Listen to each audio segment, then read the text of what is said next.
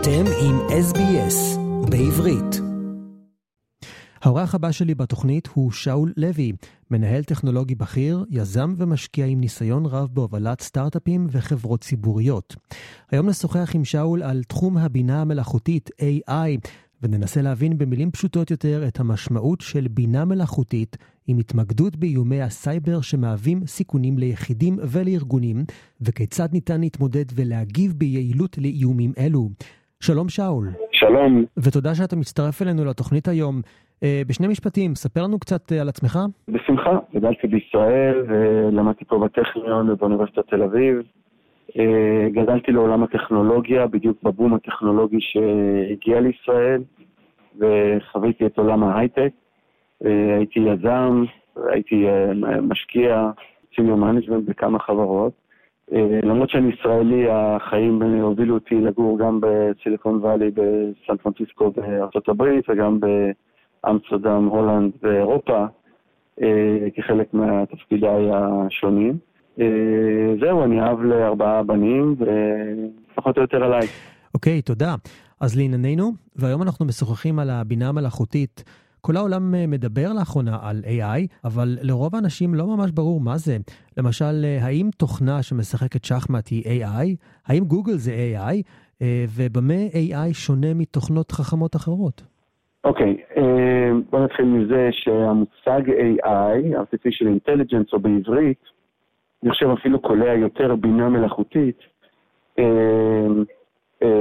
התחיל למעשה עם הגעת המחשב. זאת אומרת, ברגע שהגיע המחשב, הרבה מאוד ניסו בתוכנה אה, לעשות אימיטציה או אה, לחקות את התנהלות האדם. אה, אז עוד בשנות ה-70 כבר היו לנו אה, כל מיני אלגוריתמיקות ותוכנות שעשו, אה, דיברו וכתבו לך בתשובה לשאלה וכן הלאה וכן הלאה.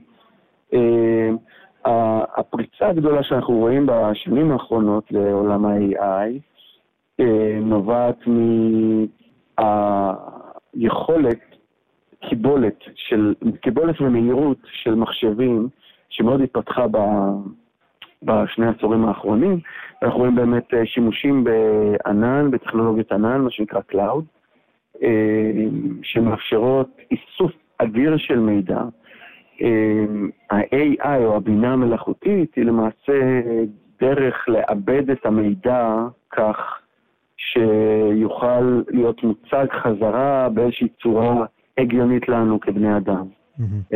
אם זה היכולת לבנות משפט, או אם זה היכולת לצייר ציור שהוא לא סתם אוסף של פיקסלים אה, רנדומלי, אה, נובע בעיקר מהיכולת לימוד, וככל שיש יותר דאטה, ויותר גישה לדאטה ויותר מהירות חישוב, היכולת של אותם אלגוריתמים לייצר לנו בחזרה משהו בעל תוכן, אה, בעל משמעות. מה ההבדל מגוגל למשל?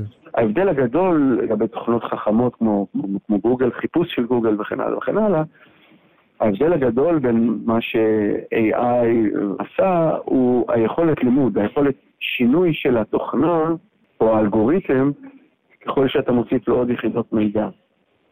אמ, אז למשל, אם היית שם, דיברת על שחקן שח, אז אה, יכולת לבנות אה, מערכת שלומדת את כל האופציות ששח יכול לעשות ואת כל המסלולים ששח יכול לעשות, זה לא ממש בינה מלאכותית, אבל יכולת של מערכת לקבל מידע משתנה, למשל כללים שמשתנים את השחמט בזמן אמת, וללמוד מזה ומה ההתנהגות של זה, ואז להבין מזה מה מנצח, זה בוא נגיד הצעד הנוסף ש...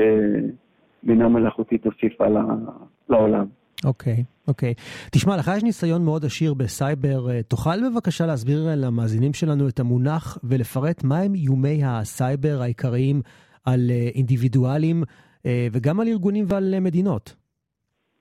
כן, עולם הסייבר למעשה התפתח ברגע שמחשבים הפכו להיות מוצר פתוח ורחב. ובעצם אם אתה מסתכל משנות ה... 70-80, המחשב תופס אה, משמעות גדולה יותר ויותר בחיינו. היום מערכות המים, או מערכות החשמל, או מערכות התחבורה מנוהלות על ידי מערכות מחשב. וברגע שזה קורה, אה, בנוסף לזה שהמערכות האלה הן יותר פתוחות ויותר מתחברות, היכולת לפגוע בהן היא הרבה יותר גדולה. ברמה האישית, ברמת הסייבר או הביטחון האישי, הייתה התפתחות שהחלה בזמנו פריצה לתיקיות או למידע פרטי שלנו, והיום אנחנו רואים תחכום הרבה יותר רב, אם זה בגנבת כספים, אם זה במה שנקרא social hacking, שלמעשה הפריצה היא דרך אה, רמאות של מערכות מחשב ובמידע שהן מקבלות, דרך שימוש בך כנקודה באינטרנט לתקוף אתרים אחרים, זה מה שנקרא Distributed Denial of Service, או התקפות שמשתמשים במחשבים שלך בלי ידיעתך כדי לתקוף אה, דברים אחרים. או למעשה משתמשים במחשבים שלך כדי רק להשתמש בריסורסים שלהם, בדאטה ובקונקטיביטי שלהם. כן. אה, אז יש אה, מגוון רחב של אה, שימושים. אם אתה מסתכל על האדם הפרטי, ההתקפות לא כל כך גדלו, אבל אם אתה מסתכל על ארגונים והיכולת לפגוע בארגונים, ובגדול יותר על מדינות, אז uh, אנחנו רואים, אני, אנחנו באים ממדינה, ישראל היא מדינה שהיא מותקפת רבות, אז יש uh, ממש פגיעה בתשתיות לאומיות, תשתיות המים, תשתיות הרכבות, uh, uh, פגיעה ב, ב, ב, ברמזורים, וממש בדברים שהם מסכני חיים, אבל uh, ממש את הדברים הכי בסיסיים, כן? כמו מים, להכניס רעלים, המים הרי מוכלרים בצורה אוטומטית. אז אם אתה מגביר את הכלור בתוך המים, אתה יכול ליצור בעצם רעל בתוך המים. יש, יש המון אה, אה, דברים שאפשר לעשות, שכותבי המערכת לא, מעולם לא שקלו אותם או חשבו שיכולים לעשות. אה, וברמת חברות כמובן יש אה, פריצה ל, למידע, יש פריצה ל... יש פריצות למטרות של אה, אה, אה, גנבת כספים וכן הלאה וכן הלאה. כן, באמת כן. הדמיון הוא רחב מאוד. איך ה-AI למשל יכול אה, לשפר את ההגנה מפני התקפות סייבר? זאת אומרת שעד עכשיו אה, ועדיין הכל מנוהל על ידי מחשבים עם אה, תוכנות הגנה שמקבלות סך הכל פקודה מבני אדם. איך להגיב במקרה של פריצה? אבל איך AI יכול להיכנס פה לתמונה? למערכות הגנה יש למעשה שני, בוא נגיד שני מרכיבים עיקריים. אחד מה שנקרא Automatic Defense, או מערכות הגנה ש... לתוכנות שבעצם יושבות בכניסה לארגון, או בתוך הארגון, אם זה אנטי-וירוס, אם זה firewall, אם זה כל מיני דברים מהסוג הזה, ומנסים להגן על הארגון. באנלוגיה לחיים הרגילים, מדובר על אה, גדרות וחומות ודברים מהסוג הזה. יש מערכות אחרות שהן תלויות אדם. עוד פעם, באנלוגיה לחיים הרגילים זה שומר, וזה פטרול, ודברים מהסוג הזה. יש המון מערכות שהן אה, מונחות אדם. אה, אדם צריך, הרי ברגע שאתה שם את כל הגדרות, אתה לא יכול לחשוב על, על כל הסצנריוז שאנשים ינסו לפרוץ לארגון שלך, ולכן אתה שם גם אה, מערכות שהן מונחות אדם. אם זה monitoring, monitoring ידני וכן הלאה. ה-AI הצטרף בשנים האחרונות כדי להקל על הפעולות שאדם עושה, וכדי לייצר אה, אה, סביבה לומדת, אה, כי הרבה מאוד מההתקפות הן לא חד פעמיות, הן משהו שנבנה, כן, לאט לאט, הם נכנסים, הם חוקרים, הם בודקים מה אפשר, דרך, איך אפשר להיכנס וכן הלאה. על, משתמשים היום במערכות AI כדי לתת סוג של עזרה לאדם, או אפילו להחליף את האדם אה, בדברים יותר פשוטים. מדובר על, על, על יש אנליסטים של security וכן הלאה, ואותם אפשר להחליף במערכות לומדות. Mm-hmm. ושם באמת AI בא לידי ביטוי בצורה משמעותית. Mm-hmm. אבל אתה חושב שבעתיד הרחוק ה-AI בעצם יחליף את האדם? אתה חושב שזה יגיע למצב שזה יתפתח עד כדי כך וילמד כל הזמן, ובסוף לא יצטרכו להעסיק יותר בני אדם? זו שאלה כללית, זאת אומרת, זה לא רק לעולם הסקיוריטי, זאת שאלה כללית אוקיי. בכל העולמות. ואנחנו רואים, אה, ה-OECD פרסם אה, שלשום, אני חושב, ש-27% מהמשרות בעולם יוחלפו על ידי AI. אז אה, השאלה היא מאוד כללית לכל נושא התפקוד של האדם והצורך שלו בהשוואה לעולמות ה-AI ומה שיש בעולמות ה-AI. Mm, והתשובה היא, א', אני, אני לא ממש יודע הכל, אבל אני יכול להעריך שדברים שלא דורשים מקוריות, אפשר יהיה להחליף אותם בסופו של דבר ב-AI. זאת אומרת, כל mm-hmm. דבר, כל מקצוע, אה, אנחנו רואים AI מנצח בתחרות של ציור, או מנצח בתחרויות של, של כתיבת סיפורים או שירים. אתה שואל את עצמך איך, איך הוא מנצח, הוא מנצח, הוא פשוט יש לו את כל הסיפורים בעולם, יש לו את כל השירים בעולם. ואם אתה מגדיר לו את זה מאוד יפה, אז הוא ידע לייצר שיר, אה, האם השיר יהיה מקורי? לא, הוא לא יהיה מקורי, כי בסופו של דבר זה סוג של שימוש חוזר. נכון שזה עובר איזשהו עיבוד מסוים, אבל זה בסופו של דבר שימוש חוזר ביצירת האדם. אוקיי. Okay. האם ישראל מובילה בתחום ה-AI, כמו שהיא מובילה בתחומים אחרים? ישראל כבשה כמה תחומים מסוימים בצורה אה, מאוד ברורה, אה, סייבר הוא אחד מהם. אה, אז נכון, אנחנו אה, הקמנו חברת סייבר ב-98 עוד, אז התחלנו כבר מאז, אבל זה נבע תמיד מזה שהצבא הישראלי ראה בעולם הסייבר כמשהו אסטרטגי והכשיר המון אנשים בעולם הזה. אבל אה, לעולם ה-AI אנחנו נכנסנו כמו רבים אחרים, כמו חברות רבות אחרות, אה, חברות אני מתכוון מדינות. ישראל יש לה יכולת אינובטיבית מאוד גדולה, וציבור רחב וגם כסף רב שמגיע פה ממדינות שונות, אה, ולכן אני חושב שישראל תצליח לכבוש אה, חלקים מסוימים בעולם הסייבר. אה, ויש פה חברות מאוד מעניינות שפתחו בשנים האחרונות, אה, בסליחה, בעולם של intelligence, הבינה מלאכותית, ויש הרבה מאוד חברות שהתפתחו בעולם הזה ופיתחו פה טכנולוגיות מעניינות. כן, כאן באוסטרליה למשל יש טכנולוגיות רבות שהגיעו מישראל, לדוגמה חברת נטפים, ואני בטוח שיש עוד דוגמאות מעולם הסייבר והתוכנה, אבל אתה חושב שיש לך הצעות או רעיונות איך לחזק את היחסים בתחום הטכנולוגי בין אוסטרליה לישראל? כן, אז, אז, אז אה, הזכרת את נטפים, אז אה, בעולם שנקרא אגריטק, או, או טכנולוגיה לחקלאות, שם בהחלט יש אה, דמיון בין אוסטרליה לישראל, יש לנו חלק גדול מהמדינה הוא מדברי, וכמובן שבאוסטרליה זה זה.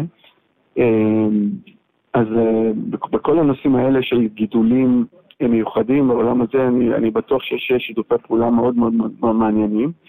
אה, בעולם הטכנולוגיה, הסופטוור, אוסטרליה היא אה, מאוד דומה לישראל, היא ארץ דוברת אנגלית, ישראל פנתה לארה"ב וארצות דוברות אנגלית באופן כללי לשיווק, ויש גם כמה יזמים ישראלים שהצליחו באוסטרליה, אה, אני חושב שהתרבות מאוד דומה וקל להביא טכנולוגיה לאוסטרליה ומאוסטרליה. אמ, בשנים האחרונות אני הסתכלתי קצת, והיה לי קצת קשרים עם אה, חברות אה, מאוסטרליה, בעיקר בעולם התוכנה. אה, מדינה שמאוד מתקדמת בתחום הטכנולוגיה, ואני חושב, ש... חושב שזה רק יתגבר ויהיו הרבה הזדמנויות ליזמים ישראלים לעבוד באוסטרליה. אוקיי, okay, טוב, תודה. עד כאן אה, בנושא הטכנולוגי והסייבר, אבל אה, לסיום, שאול, ברשותך, אני רוצה לדבר איתך בקצרה על נושא שונה לגמרי. בדקנו קצת אה, על עברך, ומצאנו שהקמת את עמותת אורי, ומדובר על אירוע לא קל שעבר עליך לפני כמעט 20 שנה. תוכל לסיום לספר לנו קצת במה מדובר? בשמחה. זה קצת סיפור אישי, אבל בני בכורי שנולד לפני 19 שנה. אה, אורי לוי, אה, נפטר ממחלה נדירה בשם אה, לי סינדום, לי סינדום, מחלה גנטית פה בישראל בגיל שנתיים וחצי. אשתי ואני, ברצוננו להנציח את שמו, הקמנו עמותה על, על שמו. מטרת העמותה הייתה בעיקר להנציח את את השם שלו, אבל אה, בעיקר לעזור למשפחות שמתמודדות עם אה, מחלות אה, גנטיות נדירות. אה, ככל שנכנסנו לתחום גילינו שזה בהחלט בעיה רחבה. זאת אומרת, אה, ישראל בהיותה מדינה של הרבה שבטים, בוא נגיד, יש פה אה, קהילות מאוד סגורות, אה, אם זה חרדים ואם זה אה, ערבים, כפרים ערבים שמתחתנים ביניהם, או קבוצות חרדיות שמתחתנות ביניהם, אז ראינו באמת המון המון אה, מקרים שקורים. וזה הרגיש לנו קצת אה, נושא זנוח, נושא שלא מטופל. הקמנו עמותה וגייסנו אה, כספים עבור העמותה, שהמטרה העיקרית הייתה לתמוך במחקר. בישראל יש מכוני מחקר בתחום שנקרא ביוטק, די רציניים, כמו מכון ויצמן או אוניברסיטאות, תל אביב, באר שבע, ירושלים, אולי שכחתי כמה. ולמעשה הקמנו עמותה שנתנה מלגות, סטודנטים שמתמקדים במתן, במחקר של מחלות גנטיות נדירות. וב-17 שנה שהעמותה קיימת, ניתנו אוסף מלגות מאוד גדול, והיה התקדמות מאוד גדולה. בשנים האחרונות אשתי קצת הרחיבה את הפעילות גם לעבודה עם בתי חולים וילדים עם אירוע שנקרא סביבון של אורי. ואנחנו מפעילים את הדבר הזה עם תמיכה של המון משפחות והמון תורמים. זה לגבי הסיפור האישי שלי.